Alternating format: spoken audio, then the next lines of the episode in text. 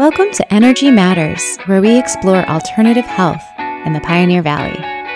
I'm your host, Caroline Rudderman, and I'm a Reiki professional and intuitive in Northampton, Massachusetts. For the past nine years, I've been teaching people how to use their intuition and helping them reduce stress and anxiety. Together, we'll talk with other practitioners and learn how they bring health and healing to the Pioneer Valley. Let's do this. Hello, welcome, welcome, everyone. You are listening to Energy Matters. Sorry about that little blip. Um, I am your host, Caroline Rudderman, and we are here today with another great live episode.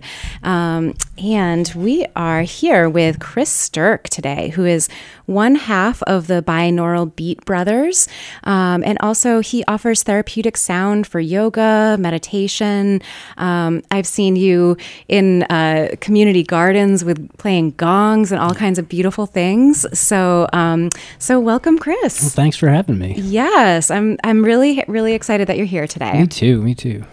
So, um, so tell us a little bit about who you are and, and what you do in the Pioneer Valley. Yeah, sure. So, I uh, I've been very interested in music and sound my whole life. Uh, I've been a musician since middle school, I believe, and uh, just got really involved with playing instruments and learning about music theory, music composition. Studied it throughout college, and then after college, I started to get more interested in the therapeutic side of music or, or sound in general, not even just music, but sound. Um, and it kind of came to me when I was playing my own instruments one day and just recognized how my own feelings could change during it, how I could be stressed out or unhappy or or whatever, and then pick up an instrument, and after a while, I just feel that kind of melt away.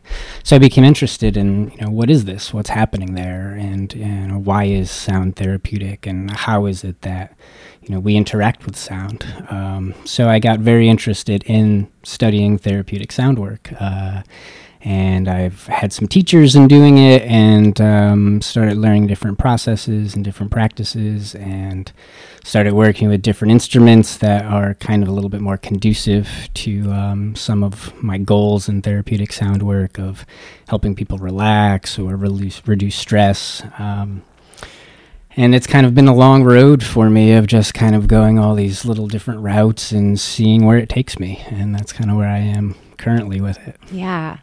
So what? Um, so when you're kind of so when you're kind of starting with me making music in middle school and like studying it in college, how is how is that sound world different? Or I guess there's a lot of sound worlds kind of when you're studying it and when you're like tinkering around when you're growing up. How how are those sound worlds different than therapeutic sound? I think it's I think it's very different from what um, you're taught in schools, taught in college. You know, there's a very specific process that's taught, whether it's classical composition or or different ways of playing certain instruments or, or what have you. Um, and then after after looking at it in that sense, there's kind of more of a, a looseness that I ended up taking with it. Um, I kind of got with my therapeutic sound work. It's very much ambient mode music. It's more of this kind of, it's there, maybe in the background, maybe in the foreground, uh, maybe it comes in and out of the background in the foreground.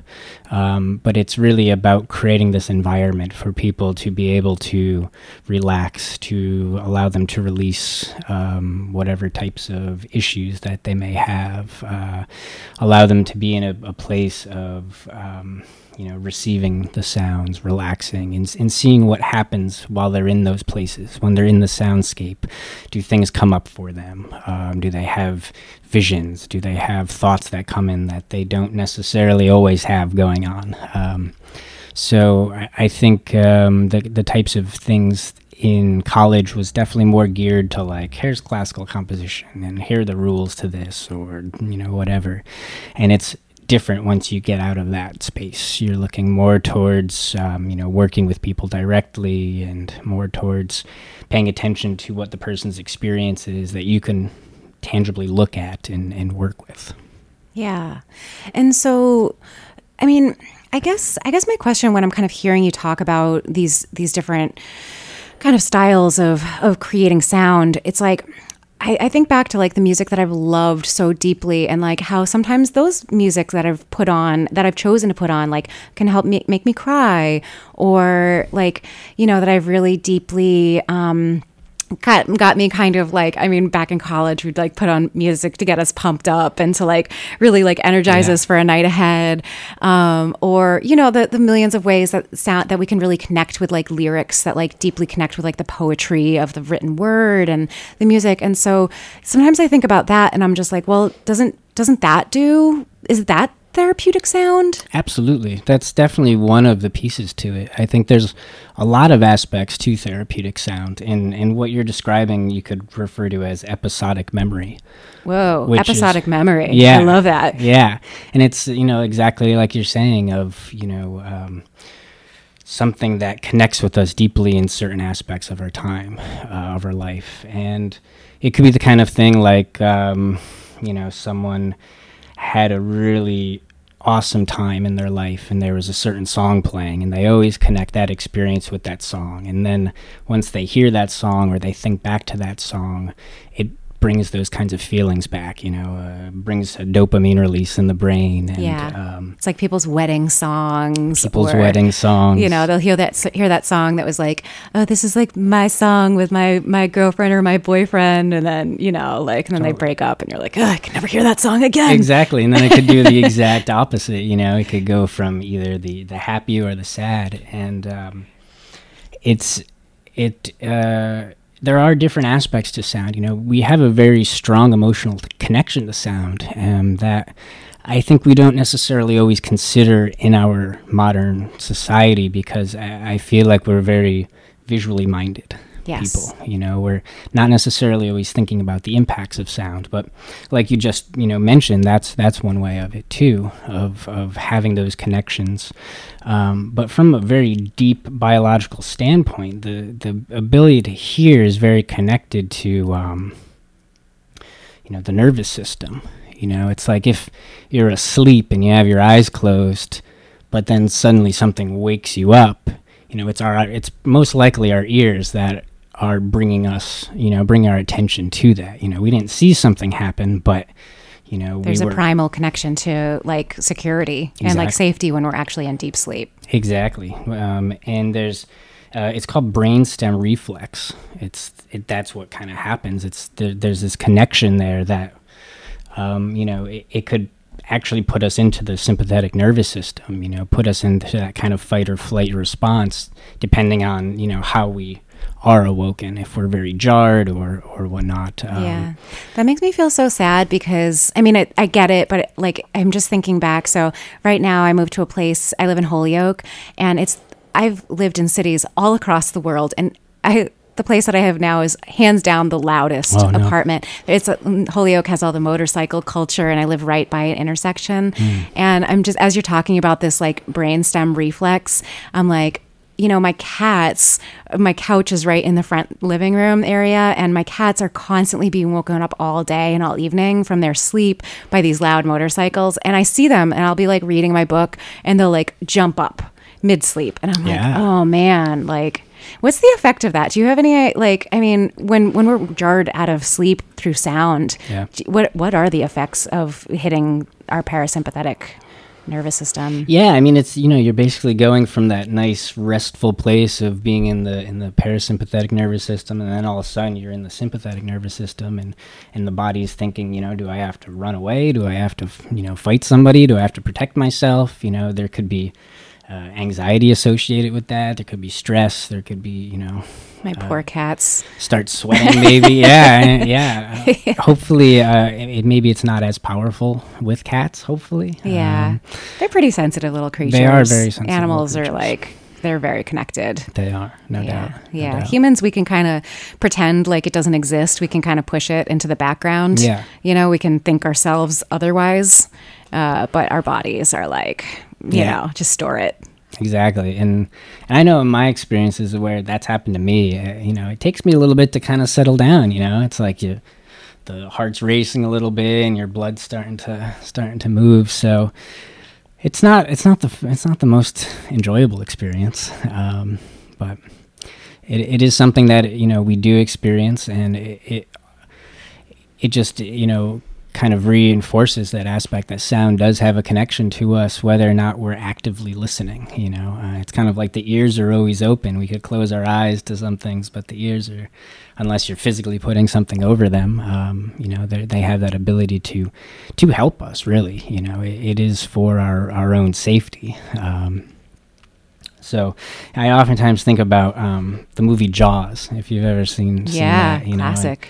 Know, and, yeah, definitely. And I think a lot of it, you know, some people, uh, I've heard people say, "Oh, I can never get into the ocean because of Jaws and, and all this kind of stuff." And and I, I oftentimes wonder, it's like if you watch that movie with the sound down, do, do you still have the same type of effects? You know, it, it's I think that the sound in that movie specifically drives those feelings of anxiety and, and drives the kind of the tension and release that people feel when they watch. Oh my god! As so many movies do. Yeah. Know, um, so just that in itself kind of is an instance of how we have this feelings of sound you know pulling on us and that anxiety that you can get with tension and and I think it's a, a, a minor second dun dun dun dun dun, dun going back and forth, and it's kind of just oh, you just want something else to happen. You want the sound to resolve to something more stable. You want something that isn't just that. Oh, this is feeling like it's driving me, you know, crazy. So um, there's definitely a strong connection there with uh, with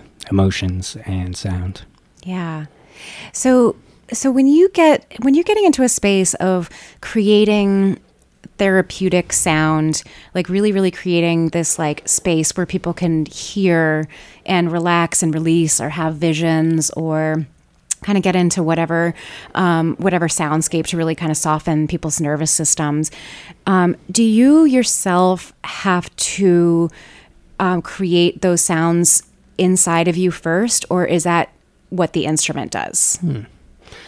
I um, I like to definitely think of what the sound is going to sound like before I start attempting to make it on whatever instrument I'm utilizing. And the, the instruments I utilize the most with therapeutic sound work are gongs, singing bowls, and didgeridoos. Uh, as well as, um, you know, I create these binaural beat and monaural beat compositions. That's more electronic, so it's a little bit of a different situation. Um, but yeah, when I'm trying to create that that um, environment for people to be able to feel comfortable, to be able to allow themselves the opportunity to heal.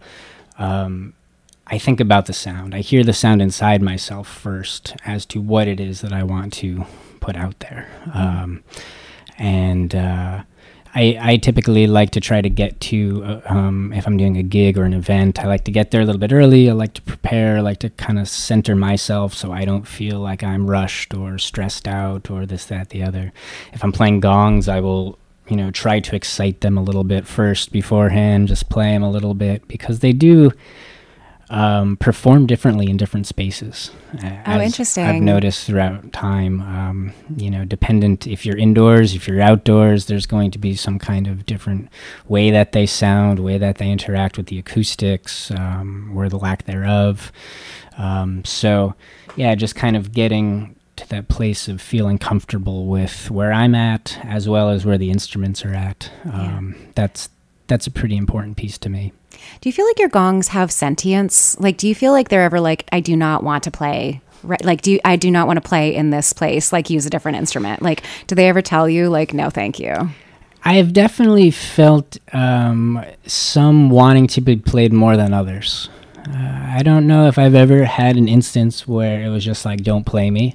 Yeah. But there's definitely some where I just noticed that one gong might be doing more of what I want and what I expect from it to do, while the other one isn't. So I'll typically, you know, focus more on the one that's doing what I like and what and what I was hoping for to happen. Um, so yeah, there is kind of that feeling sometimes of, um, and sometimes the gongs are, are more difficult to play in certain situations. Um, sometimes out outside more, you know, the environments. Um, maybe if it's too humid or something. Um, I use a lot of friction mallets on my gongs, so it has to be able to kind of grip onto the gong while you're pulling it and, and you know be able to create the sounds. And sometimes i have a hard time getting it to grip on. It just doesn't seem to want to do it that day. And so environmental conditions definitely play a little bit of part to it too. Um, Yeah. I just, I want to share with people. Um, and if you're just tuning in, you're listening to Energy Matters, and we're here with Chris Sturk today, who's one half of the Binaural Beat Brothers. And he also makes um, therapeutic sound for yoga and meditation. Um, but the, the experience that I had uh, the first time I heard your work, well, so far the only time outside, you know, live. Um, but we were uh, Chris Morano of Clearpath Herbals throughout his summer, he offers with you in tandem um, this like kind of gongs in the garden. Yeah. So Chris Morano has um, a medicinal garden up in Montague, and you hauled your gongs out there, yeah. and you were playing them. So we were all the, there's a group of us who's meditating on one plant, one um, you know species of medicinal herb that's growing, and you're playing music while we're all sitting in meditation, trying to like understand like the plant spirit, yeah, and the energetics of the plant, and it was like I we all just went into outer space. Everybody had like because we just afterwards we kind of popcorn style like shared what our what our thoughts what our feelings kind of what we sensed in ourselves and about the plant and it was like you set the tone. It's like the garden and the plants are, are always going to offer so much information, but it was like there was moments where it was like I knew I was listening, but I was like the music kind of like waved in and out and the plant kind of waved in and out and it was like I mean it was just such a cool experience. Like I just I felt like we were wrapped up in our own little special sound bubble. Yeah. But we were outside. We were still in a field. There was like cows in the back and you know like little bugs flying around everywhere, but it was it was like we created our own universe. Yeah, absolutely. It was amazing. Well, I'm glad you enjoyed uh, enjoyed and had that kind of experience. Uh, you know, Chris Morano and I have been doing these events for at least five years now, and uh, they're always so powerful to me in my experience, and, and watching other people have experiences as well. And um, I've used gongs and didgeridoos and frame drums in those types of events, and I feel like gongs really kind of help the most. Um, there's something about the harmonics, the tones, the frequencies that uh, a lot of the um, life around the garden seems to respond to it as well. You know, um, I'll oftentimes start playing, and and insects will start to get louder, or you know, sometimes the goats will start making noise, or the cows, or or, or whatever, and and it's all part of the soundscape. You know, it is all uh, connected in there, and and we're all kind of gathering in those moments with the intention of having a, a communication with the plant that we're focusing on, and um, and those in those settings, you because you mentioned that you're you're trying to kind of set an intention for the sound. Yeah. So in those garden settings, for example, like what what kind of intentions do you do you put forth? I I usually will um, just focus really deeply on the plant itself and. Um, you know just kind of like uh, try to open myself up to the plant and you know and and and speak to the plant like it's a human you know and i don't know a lot of people not necessarily a lot of people try to do that and but it's like an it's an indigenous practice definitely definitely yeah. and but it's something that you know we all can do you know we all can take the time and do that and um i think the sound kind of helps us to um you know, allow us to focus a little bit more. That's one of the reasons I like to bring the gongs into the garden for that because it's very easy for the mind to just kind of wander if you're sitting there and there's no sounds or, you know, maybe something else that draws the attention. Um, you know, because because sound and vibration will oftentimes grab our attention, you know. So to me, being able to provide these these relaxing sounds, these meditative sounds, I feel like we're able to kind of connect deeper into the plant and focus deep more deeply into the plant. And um, you know as you mentioned going around the popcorn style and people sharing their experiences there's oftentimes a thread that kind of connects a lot of them or connects some of them. And and that to me is really like the um, the most interesting piece of these events is is listening to people sharing you know and this person might have had a visual event and they saw colors and visions and this person over there might have heard a word or you know there's all these different things that could still all connect. Even if one's a word and a sound and a and an image there still might be this thread that connects it all. And um, that's always been my my favorite piece of doing doing these events is just seeing what that thread is and and and um, Like the know. story unfolding. Yeah, the story unfolding. Story of the plant exactly, unfolding through our conscious awareness. exactly. That's cool. Yeah.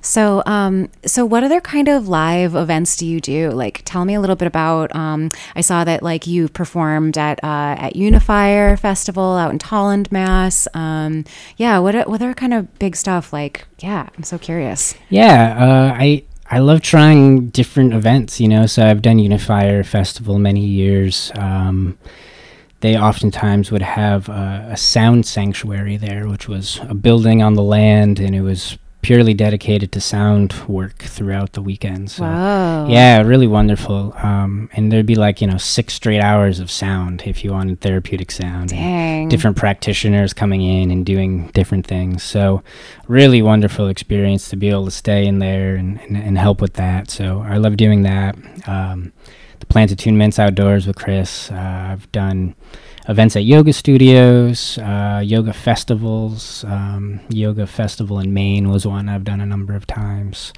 Uh, retreats, you know, private retreats, uh, who you know where they want to have a nice therapeutic sound bath. Um, done a, done some work on um, art gallery openings. Cool. Um, I do private sessions as well with people who want to specifically do, uh, you know, a one-on-one kind of situation where you can talk more with them to get more of an idea of what they're looking for with sound. Oftentimes, if I'm doing just a, a group event, it's kind of like I'm basically just trying to get people to relax, get people to have a deeper experience. Um, but you could tailor tailor it a little bit more if you're working with someone directly, um, and they have specific things they want to focus on. So.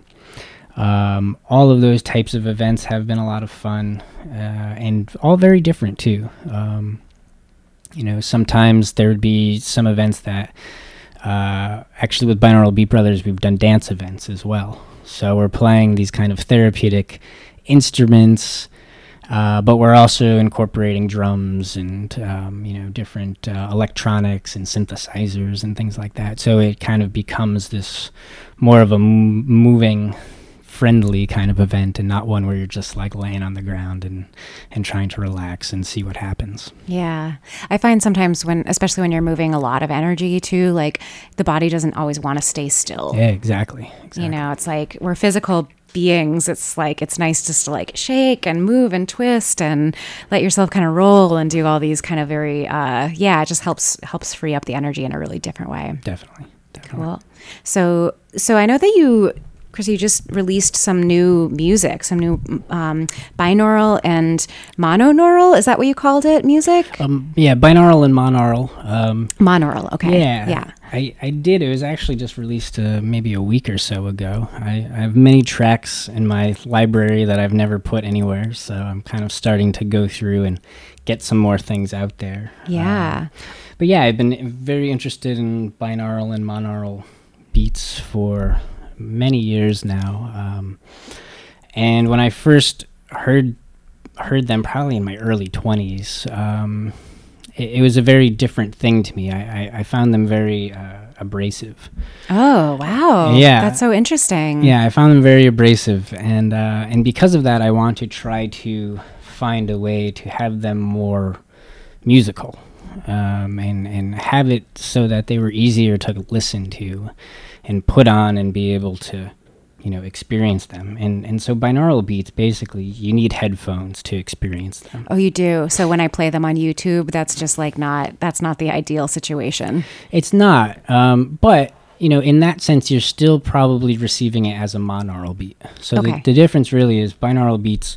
You have different frequencies in the individual ears, and the binaural beat is basically a perceived beating pattern created by the brain, and it will be the difference of the two frequencies.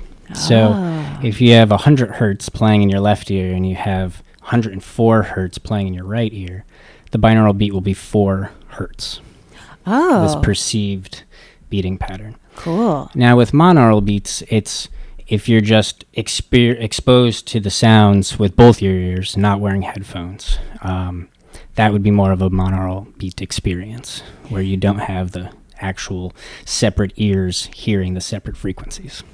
And so, what are the what are the advantages of a monaural beat versus a binaural beat? Like why like why why what are the strengths of one versus the strengths of the other? Well, I- interestingly enough, they're both they both have strength to them. Um, there have been some studies showing that you know they are both able to, uh, for instance, um, help synchronize brain activity. Okay. And monaural beats have actually been shown to do that uh, maybe better than binaural beats have. Um, but the interesting thing about it is it's a subject that really still needs a lot of study, a lot of research behind it. Um, because there's still questions as to, like, you know, what's happening? Where is this all happening? Um, there's been some studies that have shown like slightly different results, you know, kind of going against one another. Have you participated in any studies like this? I haven't actually done any like real studies into it. Um, all my experiences have thus far been anecdotal. Okay. Um, Which counts. It does absolutely. You know, people's experiences with it are are important, and uh, I always try to listen to people who who want to talk about their experiences with things that you know they've heard that I've created or or whatnot.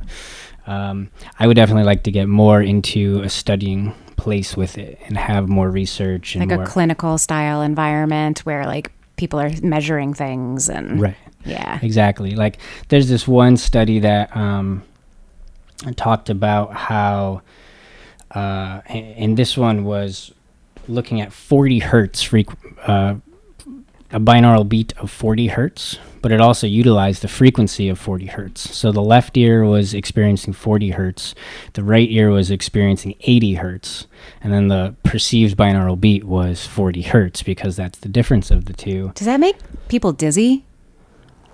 It could. Okay. Um, To like hear such something of like such difference. Yeah, it could. I guess the brain's kind of probably processed that enough to we've probably evolved enough that we could handle it. yeah, I mean, some people definitely have get really thrown by by binaural beats. You know, it really impacts them very, uh, you know, strongly. Whereas some other people have no experience whatsoever with it. Yeah. Um, but in this study with, um, you know, that 40 hertz, it looked at it and it basically said that it led to improvements in cognition, mood, and um, memory. Ah. And then this other study kind of looked at binaural beats too and, and basically determined, well, there wasn't necessarily an effect on mood, but it did still talk about the effects on cognition and on memory. So there's kind of, you know, varying information here and there, and there's not an extensive amount of, of actual study out there. So um, I think more so in the last few years, there's been some more progression in that in that space, and people are looking at um, sound in this kind of different manner. Um, so hopefully that will continue on, and um, I would definitely love to be more involved in that kind of realm going forward. Very cool. Yeah. Very cool.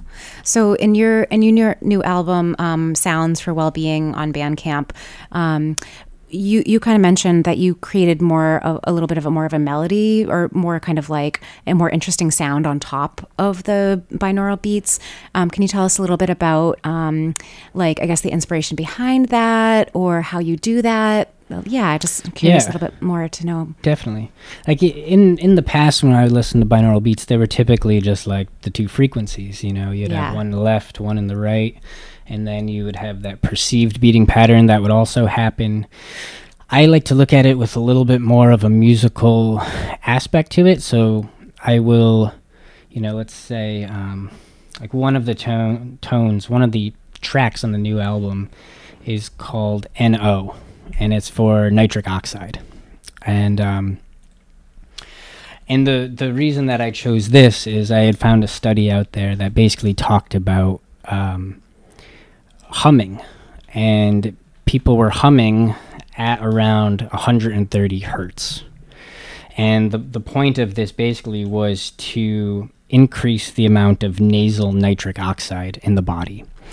And it was shown that this humming around 130 hertz led to about 15 to 20 times greater nitric oxide uh, production in the nasal cavity. And, you know, um, nitric oxide is, you know, really important in the body. It, uh, it's, it's especially important for blood vessel health.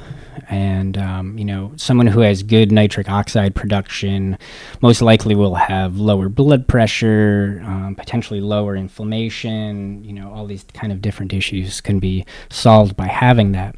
So I started with that 130 hertz, and then I looked at it from a musical sense. And from a musical sense, if you think of octaves, for instance, um, it's basically you could get an octave by doubling uh, a frequency. So I took 130 hertz, doubled that to 260, um, and then I also brought down, uh, you know, half of 130, which is 65.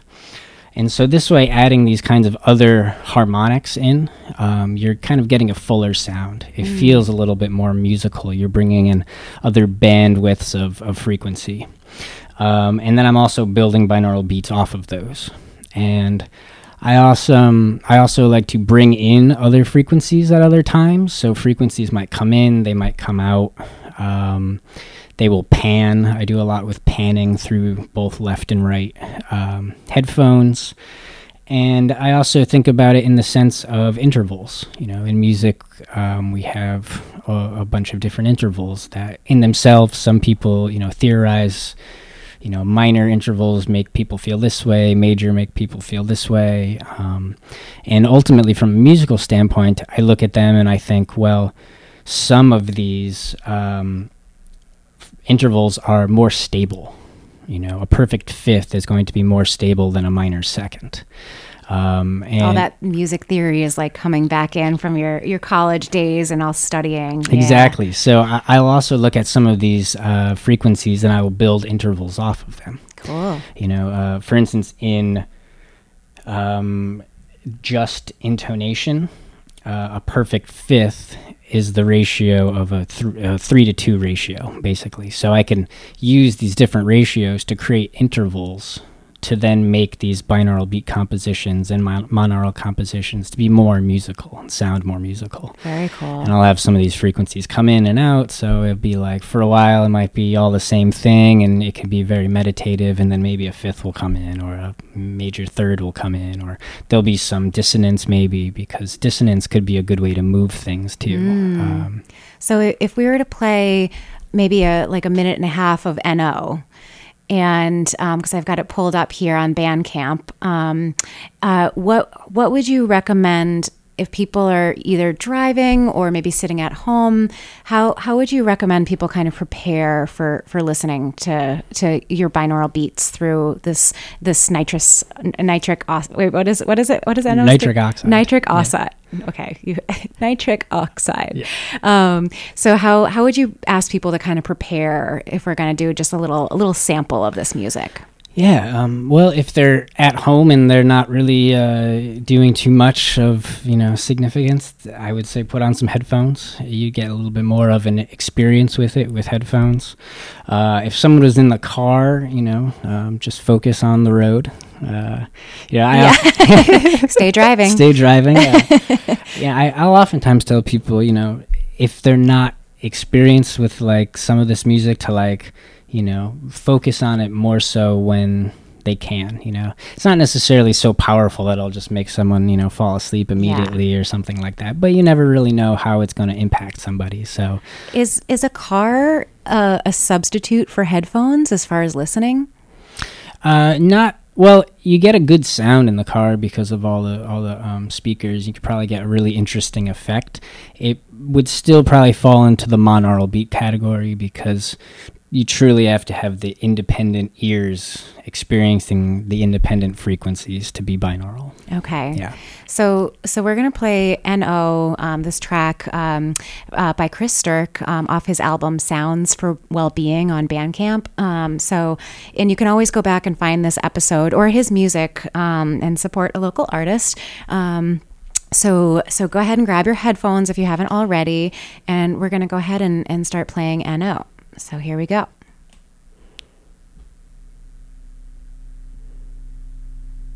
All right, it's coming.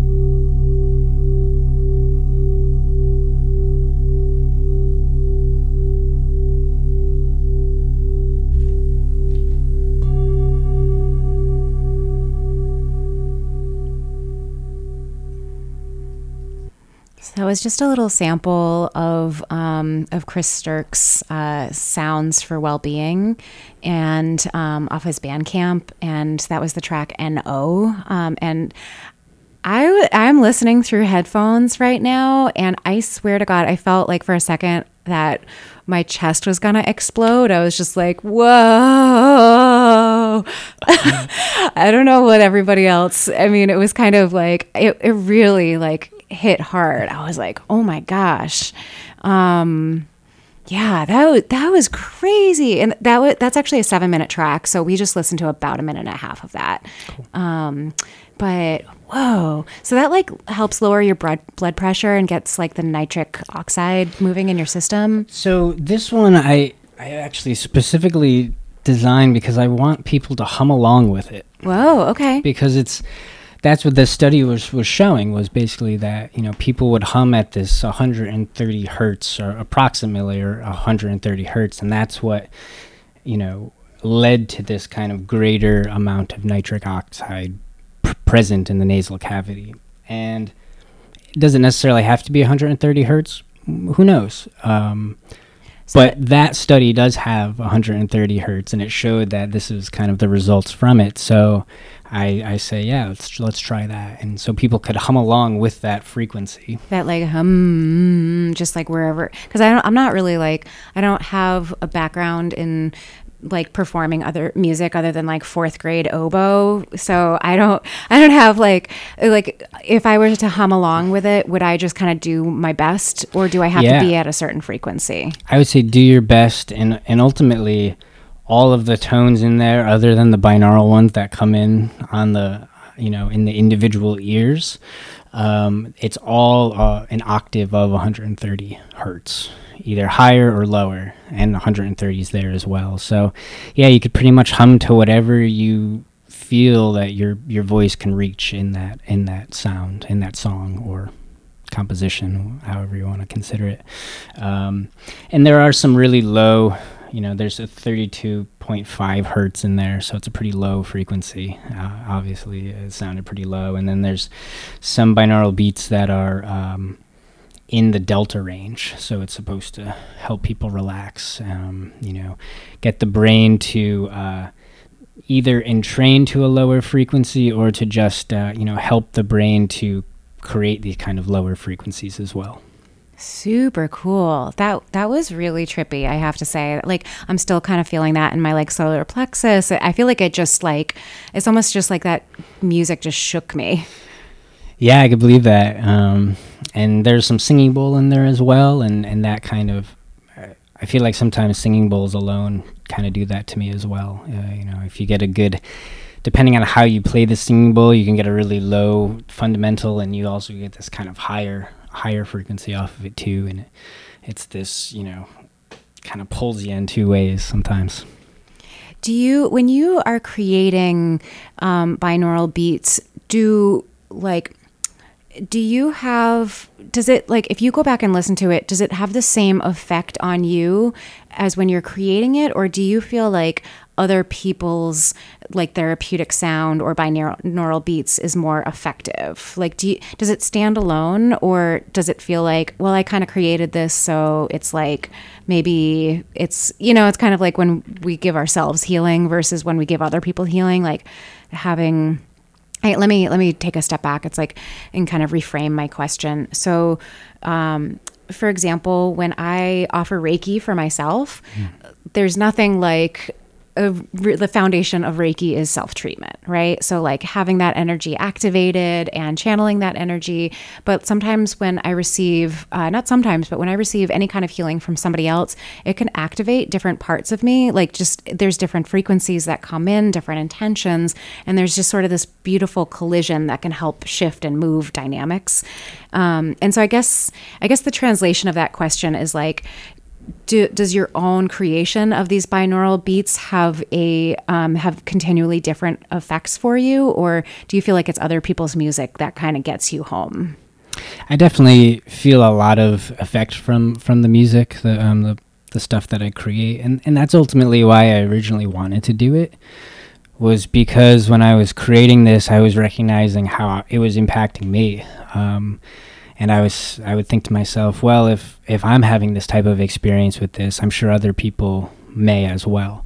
Um, when I oftentimes I can't like compose a whole bunch of different tracks in the same day or anything like that because after a while it, it's kind of draining. It you know I, I'll feel tired. I will feel you know like it's done what it's supposed to do. Especially if I am focusing on some of those lower frequencies and some of these uh, you know delta range and, and and theta range kind of stuff that are designed to help you sleep or or help you relax. Um, so I, I, definitely still to this day I'll put on tracks that I created five years ago and still really feel the impact of it. Hmm. Yeah. That's really really cool. I mean, I guess if you're if you're looking for something really special and you create it yourself, then why not? You know? Yeah, might, might as well. Yeah. might as well t- thank that five, you know, that self from five years ago. And, yeah, uh, yeah. So so how come you were sitting on these tracks for so long? Because you said that you had them in your library for a long time, and you just recently put them up. Like, what was the impetus to um, to put these online? Uh, you know, it's just this desire for more people to, you know, experience therapeutic sound. Um, that's kind of been a big uh, focal point for me is is bringing this kind of stuff to more people. Um, even just gongs or singing bowls or you know just having these types of um, therapeutic sound experiences. You know, these types of auditory stimulation devices that the binaural beats and the monaural beats are. Uh, just the desire to get it out there for more people to listen to. Um, you know, it's I, I, think it's a time when there is a lot of stress and there's a lot of anxiety in the world, and uh, I think it could be helpful for people to put on some of this stuff after, you know, a long day and just kind of melt away into their couch or what have you. So uh, yeah. just the desire to, to share it out there more. Mm, that's so that's lovely. I, I really well I'm I'm very appreciative that you put all this out there. So thanks, I'm glad. Um, that's really great. Um, so if you're just tuning in, um, we're chatting with Chris Sturk, um, who is a uh, he offers therapeutic sound for yoga and meditation, um, and so um, so one, you know, as we're kind of cl- coming towards the top of the hour, uh, I feel like there's so much we haven't even we've only haven't even scratched the surface of your work.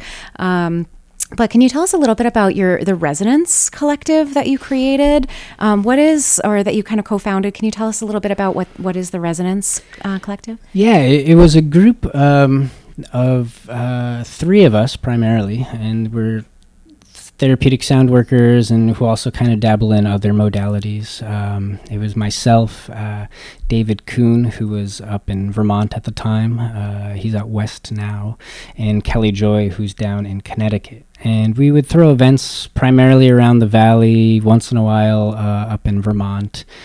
And, you know, we were three therapeutic sound workers who um, you know approach it a little bit differently from each other, but are still able to uh, you know work really well together and really work with other people. So it was just a collaboration of uh, you know therapeutic sound workers trying to do slightly bigger events. You know have a lot of you know sometimes we would probably have maybe five or six gongs playing being played at once oh and, oh my gosh you know very various instruments multiple drums and and things like that. So it's like a collective working on the collective. Exactly. Yeah i like that. I like that. Yeah.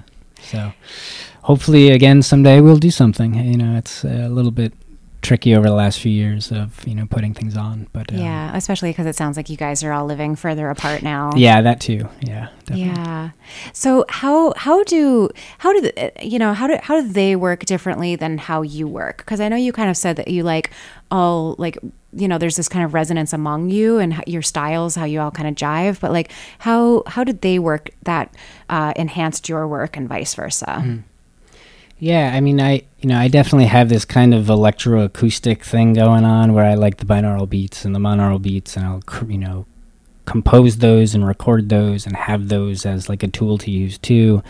So I think that was a little bit different, and I, I think each of us came from different training in therapeutic sound work, um, and just kind of you know some people focus more on you know I'm very like instrument focused. Um, since I've played instruments for so long, and I feel such a connection to that. Um, and I know David's very vocals and does a lot of voice work. Um, so you know, just kind of different elements coming into the process and um, and and helping to you know steer the energy and steer the group and and work in that kind of manner.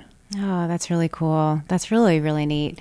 Um, and so, how how does it um, work with the? Um, I know you're also in the binaural beat brothers.